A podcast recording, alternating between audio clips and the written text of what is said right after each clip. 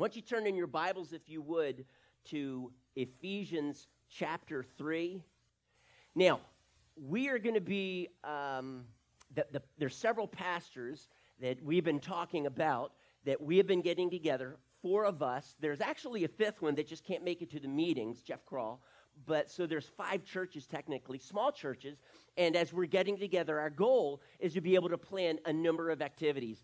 The goal is to be able to do something that is, um, that is more effective because we're joining together rather than separate.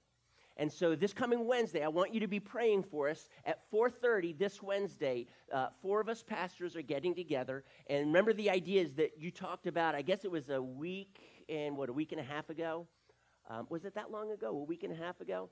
Um, I'm going to take those ideas and I'm going to bring them to the table, and us four pastors are going to be talking and praying and really seeking God what He would have us do with regard to an outreach. Uh, there's a number of factors that play into this, not the least of which is weather if we're going to do something outside. But praise God for Florida weather because it can be rather warm. But on the other hand, it can surprise us and be cold. So we, we want wisdom in this as far as the type of outreach we do uh, as we move into the winter. Uh, joint services, we're looking at that.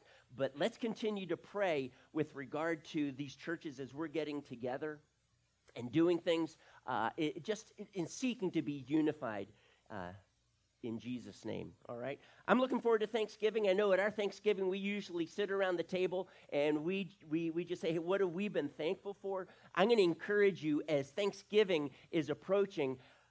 Let's, let's have hearts that are constantly filled with thanksgiving, gratitude. Because I'm going to tell you this that if your heart's not filled with gratitude, it's going to be filled with discouragement, it's going to be filled with negativity. And I'm going to talk about that just a little bit this morning, uh, at least a, a little bit. But let's be people who constantly look to Him and constantly are grateful to our Heavenly Father because of all that He has done. All right?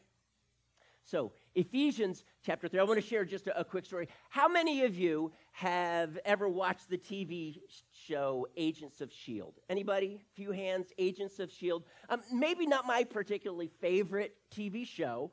Uh, one of my daughters kind of brought our family into it after, I don't know, maybe three seasons. And so we would just kind of sit down on a Saturday night and watch it together with some friends and, and just enjoy it. But one thing that I want to just focus in on was that in this, you might remember that that Hydra, you know, the bad guys, infiltrated into S.H.I.E.L.D., and some of the S.H.I.E.L.D. agents were aware of this, but the world, for the most part, was not. And it, uh, it caused the agents of S.H.I.E.L.D. to respond to situations in a way in which, as the world looked on, it was like, what are you doing? What's going on here? And I've got a reason for sharing this with you because I want to tell you this perspective in our life is so critical that God constantly calls us to have the, His perspective on things. And when we fail to have His perspective, there's only one other option. We have the world's perspective, or we have the enemy's perspective. We have the perspective that's not grounded in truth. And when that happens, I'm going to tell you what, when you're going through struggles, you're going to get discouraged. You're going to kind of be wondering, God, what is going on? Are you a fair God? Now, last week, we looked at this idea of the drama of grace. That sounds a little bit strange, the drama of grace. But I want us to understand, I want us to see something. In Ephesians 3:10, something absolutely uh, cool, amazing is, is seen in that verse. It says, referring to God, it says, His intent was that now, through the church, the manifold wisdom of God would be made known to the rulers and the authorities in the heavenly realms according to his eternal purpose, which he accomplished in Christ Jesus our Lord.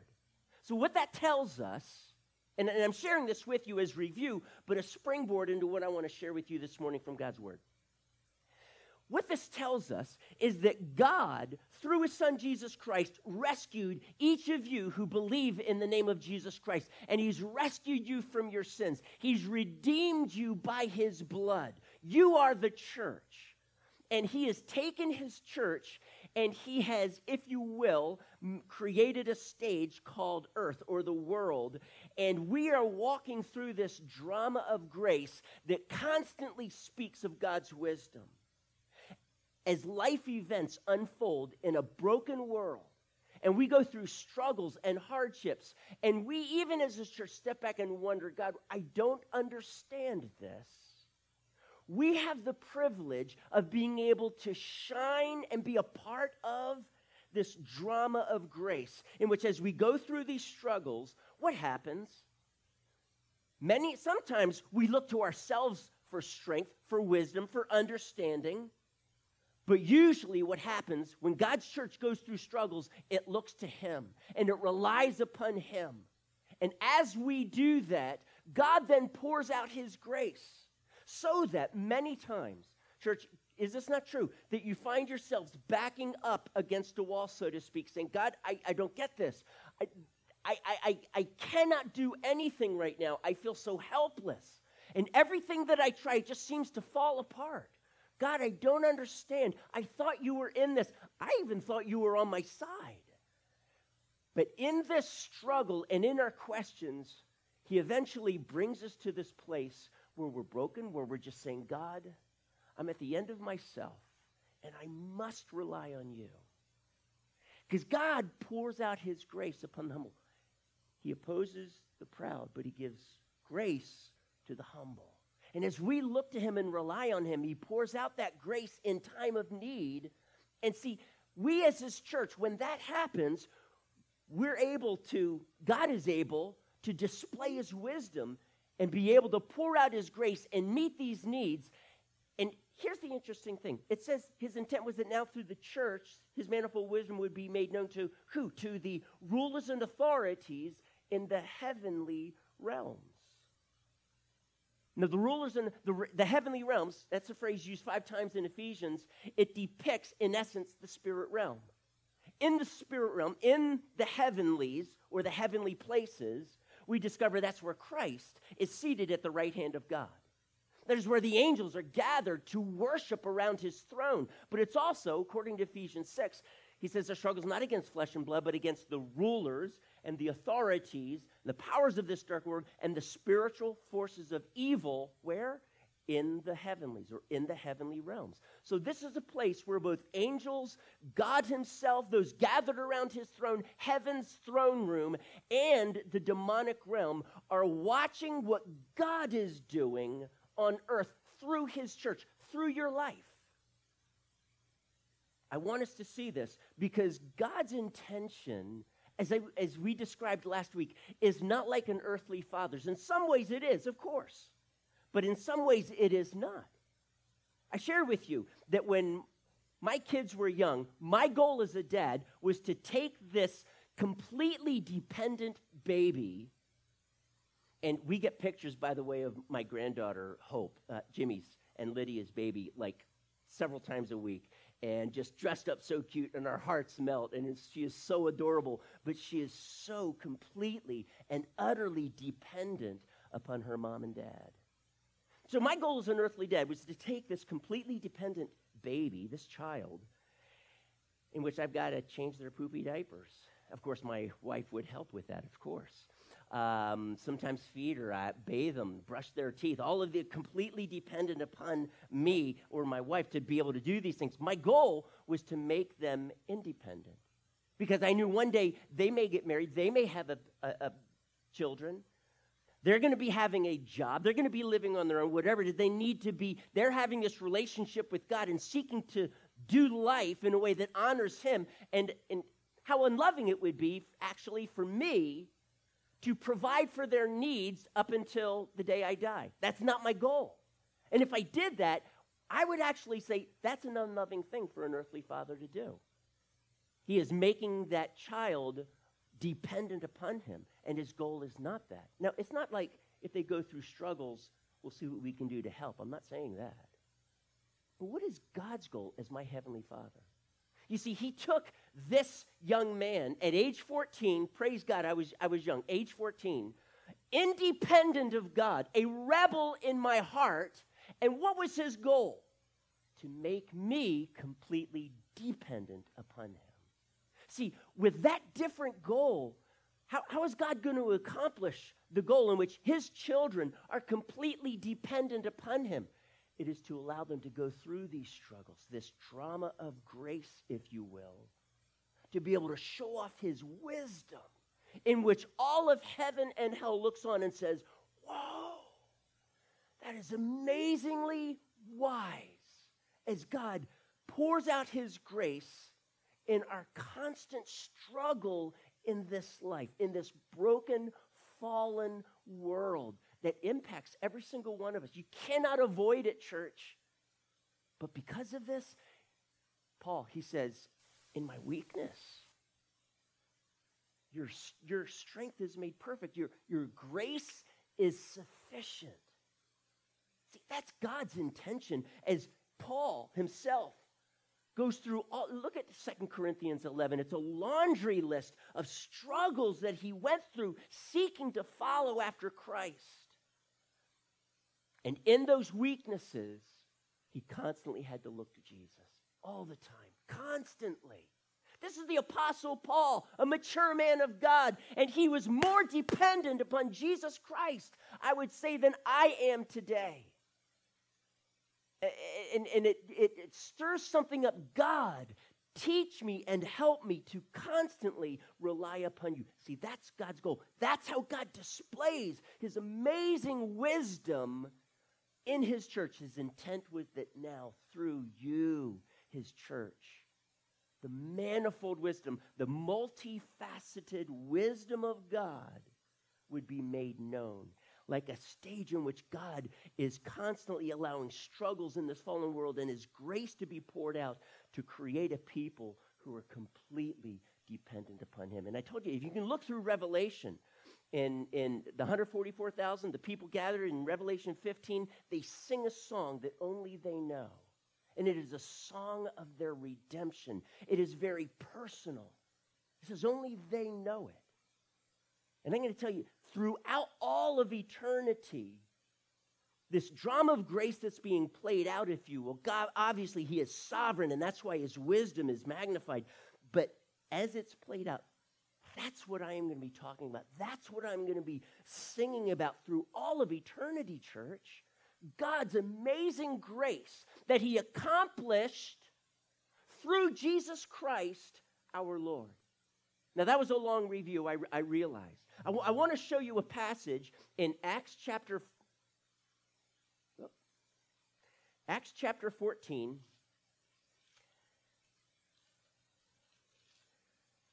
Paul is encouraging the elders, the church, and he is trying he's giving them a nugget of truth. And Luke I, am sure Paul shared so much, but Luke boils it down to one sentence. I'm sure when Paul was going through Lystra and Iconium and Derbe, he shared much with them and eventually turned the ministry, the churches, all those local churches, over to the elders. This is what he says. This is what Luke chooses to focus on. In verse 22, he says this they, they, were strengthening the disciples, encouraging them to remain true to the faith. He says this We must go through many hardships to enter the kingdom of God.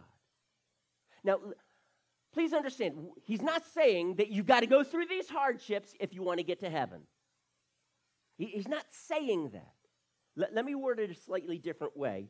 That will be a, maybe a little bit more in line with the intentions of the Greek. It says, It benefits us to enter the kingdom of God by going through many hardships.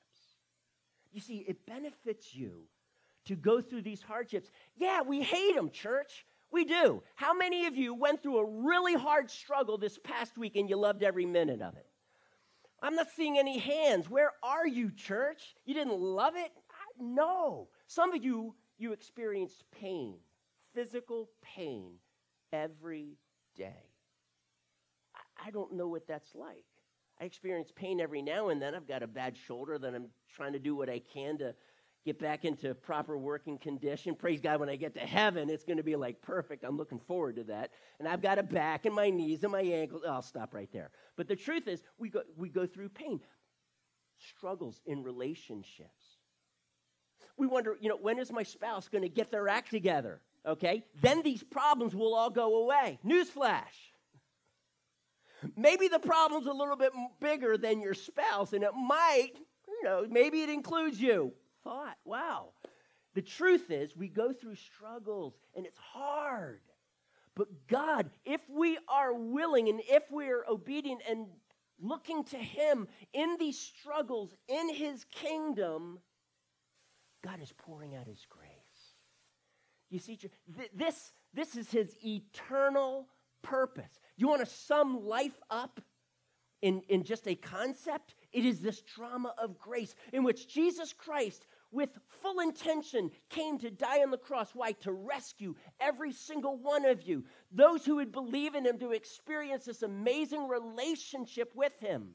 So that as we go through life and bumps and bruises and struggles and crises that really hurt, we look to him and we find amazing strength in our weakness you, each of you have a testimony. If you follow Jesus, you have a testimony. And I'm going to tell you, it's not just a salvation testimony. God wants to bring testimonies in your life about all of his goodness and his grace that he poured out in those critical moments in your life in which it felt so dark. And yet, as you look to Jesus, Sharon went through some really hard years. And this past year, she experienced this amazing grace of God as she had just been broken and looked to Him, and He's healing her and, and doing amazing. See, that's God's grace. But He's doing this in your lives every day. So here's my question as we move on to the the message today. Again, that was a long review because that is so crucial to understanding the family of God. With God as our heavenly Father, allowing us to go through struggles like this, He is an earthly dad, I, I wouldn't want that. But see, my goal's different than God's. And his goal is different for you, okay, than, than, than an earthly dad. So here's my question How does God pour out his grace in your life? How does he do that? What does it look like? And so I want to talk about just one aspect of that today how God works through brothers and sisters in Christ. Okay? So to do that, well, actually, there was one more verse uh, that I wanted to share with you. Just, uh, I love this verse in Habakkuk 3. Let this passage minister to you. Because these were Jews, and God was saying that he was going to be bringing the Babylonians against them. And in this struggle, he was wanting to accomplish something that the bulk of which was for Israel to simply repent. And Habakkuk's wrestling with this and he's thinking, God, why would you allow such an unrighteous people to be your tools to discipline us? With the long term range that the Jews, after 70 years, would repent and now have this amazing relationship with their Heavenly Father. And, and it felt it just felt unjust to Habakkuk. And, and the first two chapters are kind of laying this out. And now Habakkuk, in these last several verses, he's kind of stepping back. And he's saying, okay, in all of these struggles and in these hardships and in God's disciplining of us, and I don't want you to see every hard time in your life as God disciplining you, because that's just not true. Unless you view discipline as like training, in which there's an athlete and he trains, okay? And, and Hebrews 11 calls that, or, or 12 calls that discipline. Many times we just think of discipline as you did wrong and now I've got to discipline you. That's not why God takes us through hardships all the time. There are many other reasons, okay? So here's Habakkuk. I'm going to read this verse to you, these several verses. He says this I heard, and my heart pounded. My lips quivered at the sound. Decay crept into my bones, and my legs trembled. He's going through this difficulty, this hardship, and it's so hard, it is so painful. He says, Yet I will wait patiently for the day of calamity to come on the nation invading us. God was going to bring discipline to them, but that was going to be down the road. Now listen to this, verse 17. Though the fig tree does not bud, and there are no grapes on the vines, though the olive crop fails and the fields produce no food, though there is no are no sheep in the pen and no cattle in the stalls. They're destitute. Wow. They've been pillaged, church. Yet I will rejoice in the Lord, and I will be joyful in God my Savior. The sovereign Lord in my strength. The sovereign Lord is my strength. He makes my feet like the feet of deer he enables me to go on the heights. So that's our goal. That, that's, that's my goal this morning. I want to tell you how can you, in the midst of hardship, even tragedy, go on the heights? And I'm going to tell you, God wants to do that through your brothers and sisters in Christ. Now turn with me to Ephesians chapter 4. This is a passage, honestly, that I use a lot in marriage counseling, but honestly, in a lot of different types of counseling. It has to do with our words. It's a passage that I had my kids memorize when they were young because I believe this is such an important passage. I'm gonna, I want to focus on something in that passage that maybe you haven't seen before, maybe you have, but as we focus on it, I want us to see this amazing work that God is wanting to do through you. Are you ready? So Ephesians 4 29, it says, Do not let any unwholesome talk, not, not one unwholesome word, let no unwholesome talk come out of your mouths, but only. And, church, can you just underline or highlight that word only? But only what is helpful for building others up according to their needs now, the NIV words it this way to benefit those who listen. And I'm going to have to say that's a fair way of translating this, but literally in the Greek is to give grace to those who listen. Do you see? He is wanting you, through your words, to, to be agents of his grace. You know, I talked about agents of shield. God is calling every single one of you to be agents of His grace. For you to live your life on purpose, with a purpose of being that instrument or agent of God's grace to those in need around you. See, that is our purpose as brothers and sisters in Christ.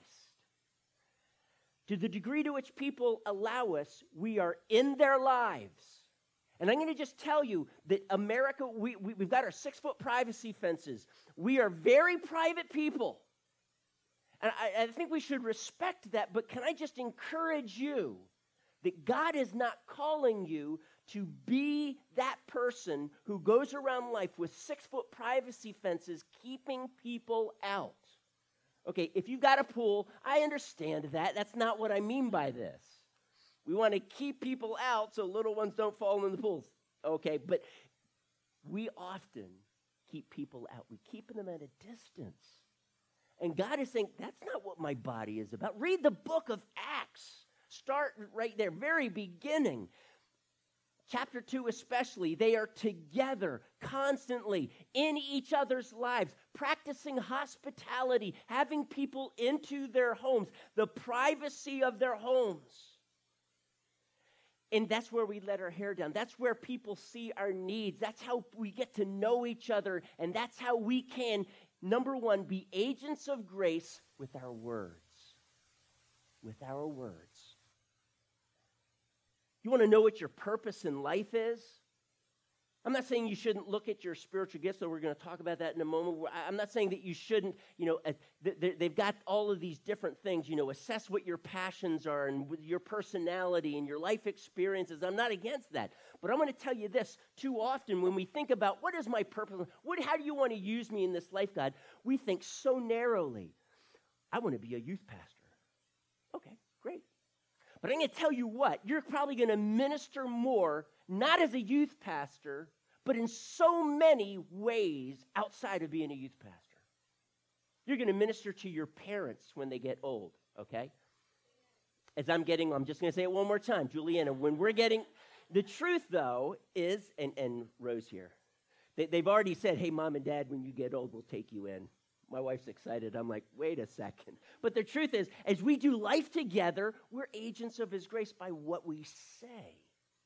Our words impart God's grace, or rather, let me put it this way God speaks through you words of wisdom and truth to pour His grace through you. Wouldn't you want to be a part of that dynamic? Wouldn't you want to be a part of that eternal purpose? Because it's God's eternal purpose to demonstrate His grace, right? And you're a part of that. When people go through struggles and hard times, and sometimes you don't even know it, but as we get to know one another, usually we do, we speak words that bring life, okay? I want you to see in Proverbs 15:4, it says the tongue brings healing. Excuse me. The tongue that brings healing is a tree of life. But a deceitful tongue crushes the spirit. Our words, it says elsewhere in Proverbs, bring either life or death. When we, as Paul's pointing out in Ephesians 4:29, I read to you, through our unwholesome talk, especially between husband and wife, but in the family and in the context of relationships, if we're not careful, we speak words that are unwholesome. Now, I'm not, he, he's not saying just simply, hey, don't cuss. Uh, cussing is generally not going to be building people up. Expand your vocabulary. I'm surprised by how many intelligent people cuss. Well, there's so many other things that you could say that would actually improve the situation rather than using a curse word. And I'm thinking to myself, I know you're more intelligent. I know your vocabulary is big enough. Come on, use it. The truth, though, is we allow any kind of talk that brings negativity, that Proverbs says actually can bring death. Because it doesn't build us up in the faith. If anything, sometimes it just robs us of faith. You're so stupid. Have you ever heard someone tell you that? Most of us have. Did, how, did you just walk away and say, man, thank you, that really made my day? No, I doubt it. And it, it tried to rob you of faith. You know what? There are times in which I'm stupid. I'll admit that. I, I, I, look back and I just think, why on earth did I make that decision? Why did I think that way? That was stupid. Well, I, I try not to use that word stupid because we, you know, in our family, that's just not in our vocabulary. It's just a derogatory term. But why did I do that, God? And God is able to minister life through someone else. And He wants to use you to speak those words of life. God wants to bring encouragement through you. Second Corinthians 11. I want you to turn there. We're going through a number of verses this morning rather than just one main verse like we usually do, but several verses. And in this particular passage, Paul says in verse 3, praise be to 2 Corinthians chapter 1 verse 3, praise be to the God and Father of our Lord Jesus Christ, the Father of compassion and the God of all comfort. Verse 4, who comforts us in all our troubles, so that we can comfort those in any trouble with the comfort we ourselves have received from God. Oh, that uses the word comfort a lot. And that is what God is wanting you to do. Now, this coming Wednesday, the word that we're going to be sharing, that we're looking up a scripture passage, is this word comfort, but also it's the word encouragement. So it's two words, okay? Hope that doesn't overload you, but look for a passage of scripture that speaks to this idea of comfort. If you want to use this one, I guess you can, but find a scripture passage that talks about comfort or encouragement and bring it this Wednesday. And I want you to share what has the Spirit of God spoken to you about that, about comfort or about encouragement. This past Wednesday, we had a great time as people shared. So many people shared uh, what those verses meant, but then life experiences and what God was doing to build in them this idea of patience. Uh, I loved it.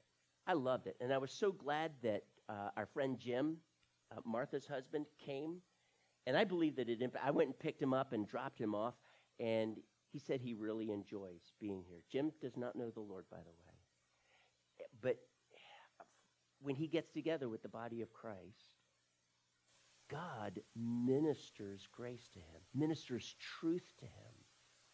And I want you to think about that. God wants to use you, and you may never know about it, to impact this man. But he also wants to use you to impact one another. I remember my brother Ken, I guess it was two years ago. So he was 68. God did something in his life. It was something that our entire family had been praying for him. And not just for him, but his wife, Marty. And, and we continue to pray for Marty. But I, I, just, when I would call him, I would just think, God, what can I say? What can I do? How can I help my brother Ken, who grew up in a Christian home and completely strayed from it? And this is part of his testimony. So, yeah, he totally strayed from. He got off into Eastern mysticism, and God, he, he, God had to speak truth again into his life, but his heart had to be ready for it. I remember asking him, I said, Ken, if you would like to talk about why I think Jesus Christ is the only way, truth, and life, and why I believe that the Gospels are reliable and speak so accurately of him, I would love to be able to do that with you. And I, and I was really hoping to be able to get into a discussion, a very friendly truth session about Jesus Christ. But he said, You know what, Mike? I've got my opinion, and I'm sure you have yours, and, and you probably, you may know more about this than me, but you know what? I just don't think that that conversation would go really well. And I was disappointed. I kept praying for him, but it was hard because I wanted to do something. My sister, however, as she's praying for him, ends up having these spot conversations with him. And God begins to speak to my brother Ken's heart. He's 68 years of age, okay? He left home, I think, when he was 18. And he had just been a rebel from the get go. And then in the last 10 of those or more of those years, 15 of those years, he lost his 21 year old son, broke his heart to pieces. And he turned to Eastern mysticism to find some sort of help or wisdom. And now my sister, God's using my sister, and he, he is speaking through her words of life. And he finally tells her, he says, Sis, I, I got to meet with you. And she's thinking, okay, great. He's going to let me have it. I overstepped the line. And he says this, Jenny, God has done something in my heart. And I'm right now, I'm just trying to understand it. But he's calling me back to the God of my father and my mom. And my, so my, he invited my sister, and they just continued to talk about Jesus. And God totally changed my brother. Totally changed him. 68 years of age. Don't ever think that your words try to encourage or guide someone as old as they are, that your efforts are wasted in any way. They are not. You are an agent of grace that God is going to speak through. Turn with me now to Romans chapter 12 if you don't believe me. Scripture, uh, you know, excuse me one second. I, I, I meant to, to mention something here. Um, yeah, I, I want to mention this. Hang on. If you were to go down to a little bit further in this chapter, Paul gets really personal. And he says this in verse 8. He says, We do not want you to be uninformed, brothers, about the hardships we suffer in the, suffered in the province of Asia. See, he was in Asia. I'm not talking about the Far East, I'm talking about Asia Minor. Okay? Asia was a province in Asia Minor, which is pretty much be present day Turkey. So Asia is a province there. Ephesus would be its main city, a hub of trade. All roads led through Ephesus with regard to Asia. And Paul was there for three years, he says, preaching the gospel. So much that people were going through, he said, everyone in Asia heard the gospel. That's how strategic Ephesus was. But something happened in Acts 19 in which there's a riot, and he's, he's ready to lose his life. God does something pretty cool, but he's ready to lose his life. And everybody on his apostolic team could potentially die. And this is what he, he then says We were under great pressure far beyond our ability to endure.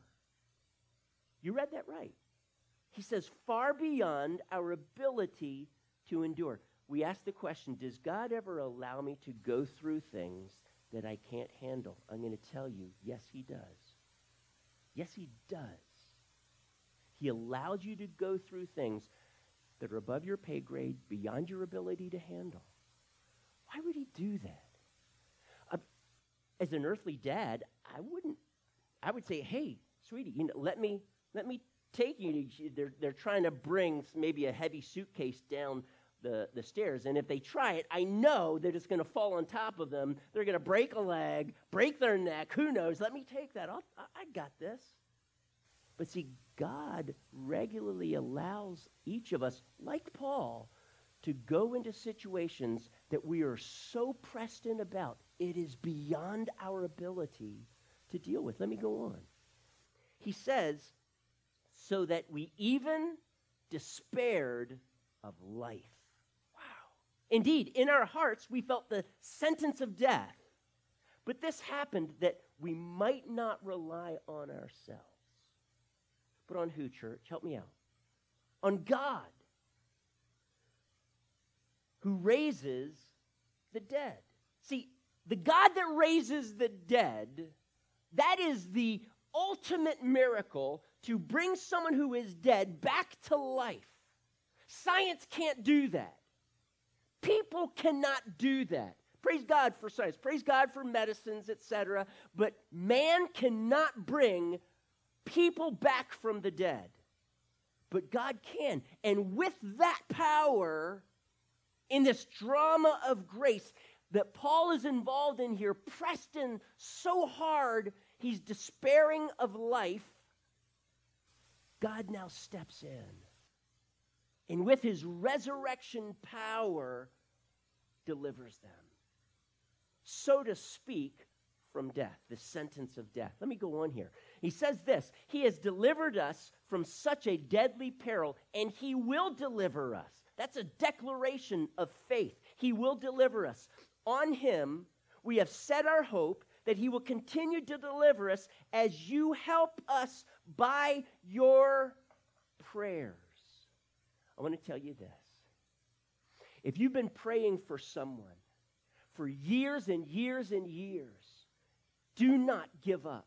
Regardless of what you see, do not give up.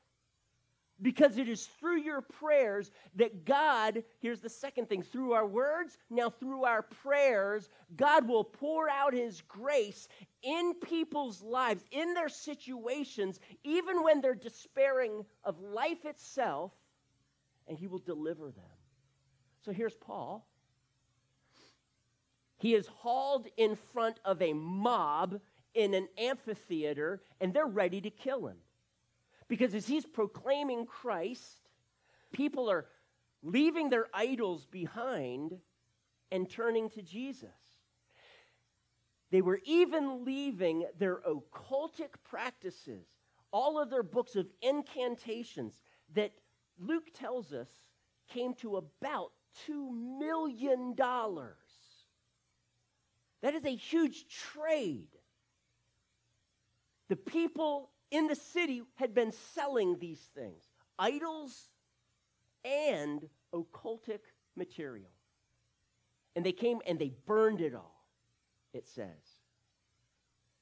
So many people had been delivered from this dominion of darkness and brought into the kingdom of light, in which Jesus is the king, that those who were uh, of the business of making these idols and these inc- books of incantations, the occult, because of the goddess Artemis was and the temple there, it was so huge and central in Ephesus that they wanted to get rid of these Christians.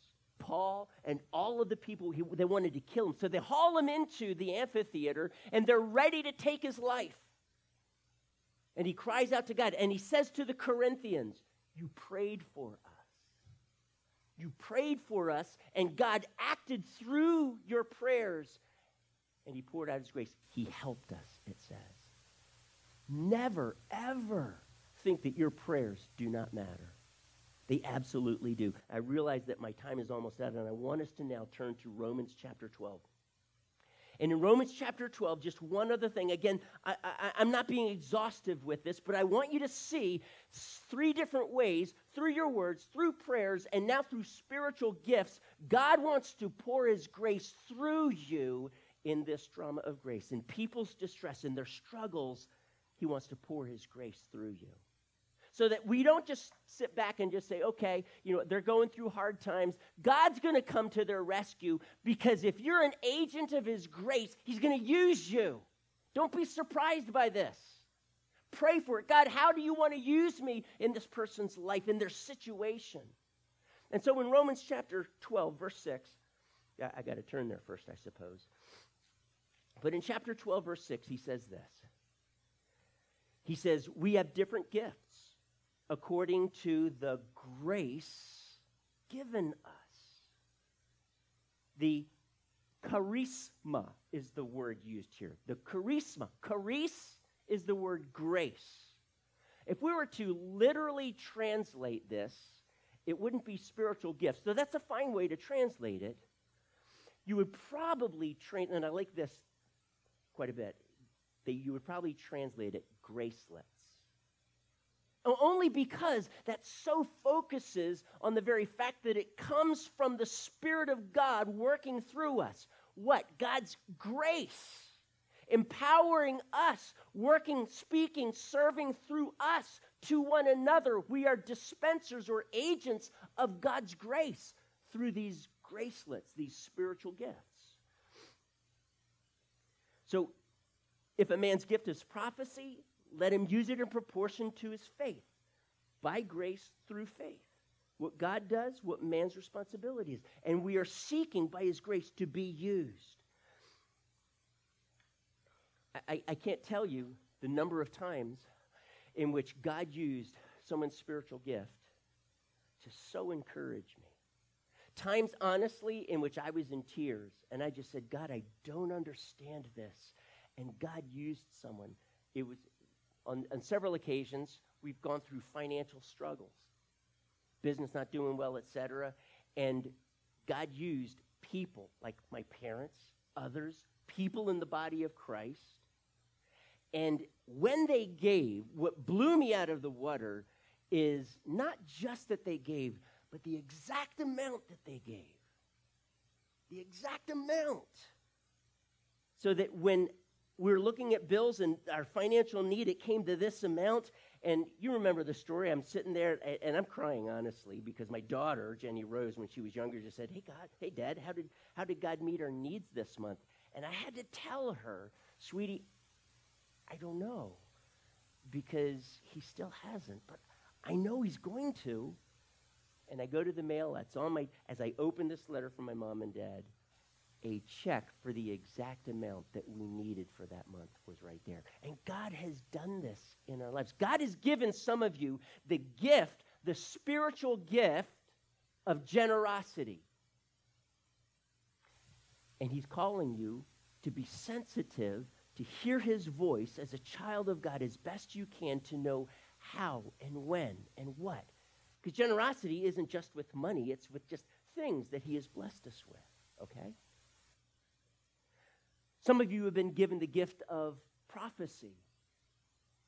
God says, He says, in the last days, I will pour out my spirit. Church, how long is Jesus pouring out his spirit on all people? How long?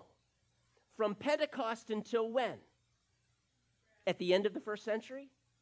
Through until Jesus comes back. And he says, in these last days, he is pouring out his spirit upon all flesh and old men, young men, maidservants, men servants, gifts of prophecy, dreams, visions, all of these things are a part of spiritual gifts. There's even the gift of teaching. And I'm going to tell you if you have been gifted with teaching, you have the talent, if you will, of teaching, be careful because that is not necessarily the spiritual gift of teaching. As a matter of fact, if you have a natural ability to teach, you have to be of utmost, you have to take utmost care because it's going to be really easy for you to rely on your natural ability to teach rather than the spiritual gifting of teaching. And there's a difference.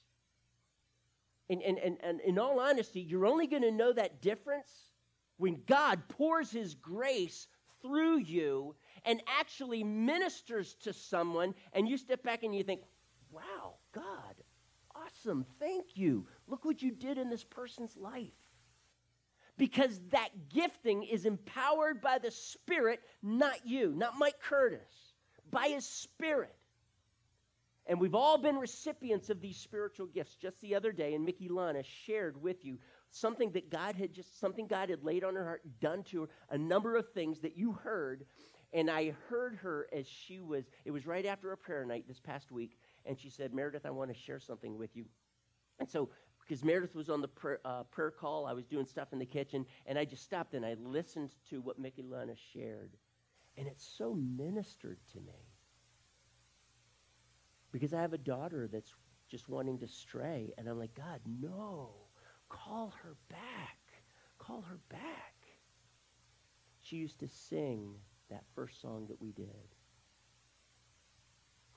And how profound and actually prophetic that God spoke to Mickey Lana what he did.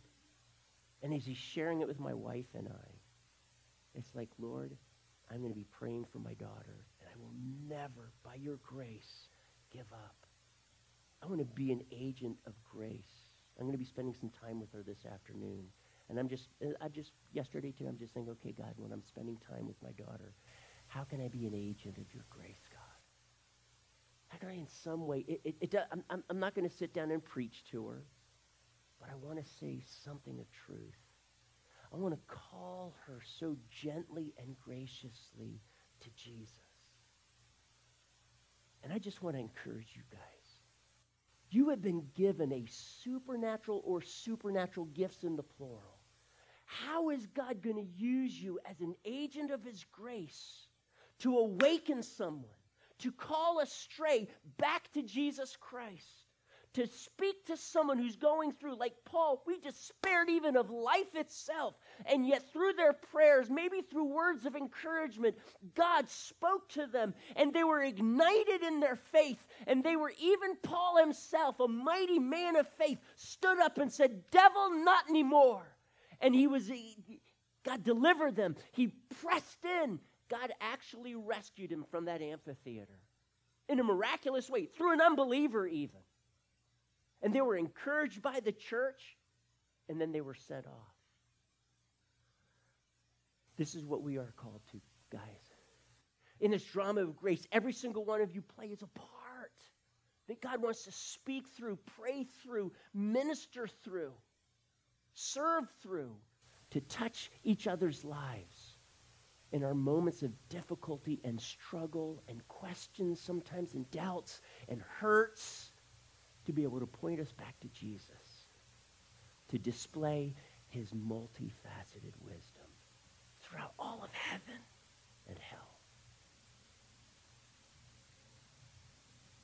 I want to close in prayer. And I'm just acting, let God stir something up in your heart that this coming week, it's you're, you're not going to give up. God, show me. How can you use me today? How can you use me? What words can I say? What can I do? How can I serve to be able to be this dispenser of your grace? Because it's not going to be me. You're going to do it through me. God, how can you do that? So could you just stand with me? And if we could just maybe have the lights and, and let the Spirit of God just minister to your hearts right now. Would you allow him to do that? This is good. This is good.